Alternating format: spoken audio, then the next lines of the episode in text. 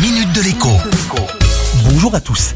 91 euros, voilà ce que je vais payer tous les mois désormais pour devenir pleinement propriétaire d'une voiture électrique. Ceux qui suivent la Minute Éco savent de quoi je parle de la voiture électrique la moins chère du marché et dont les premiers exemplaires viennent tout juste d'arriver en France. Il s'agit de la Dacia Spring.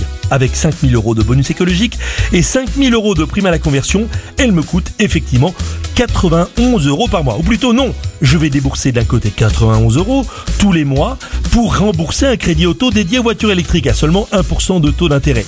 Mais de l'autre, eh bien, je vais réaliser de grosses, de très grosses économies. Économie numéro 1, le stationnement. À Paris, Bordeaux, Nice, Aix-en-Provence et dans des dizaines d'autres villes françaises, il est totalement gratuit. Dans d'autres, les voitures électriques ont droit à une ou deux heures offertes par jour, ou bien les tarifs d'abonnement à l'année sont réduits de moitié.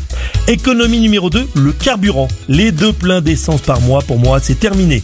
Avec une voiture électrique, 100 km coûte entre 2 et 3 euros quand on recharge à domicile sur une prise classique, même en heure pleine. Et si l'on charge sa voiture sur des bonnes publiques, eh c'est jusqu'à deux fois plus cher. Ça reste acceptable.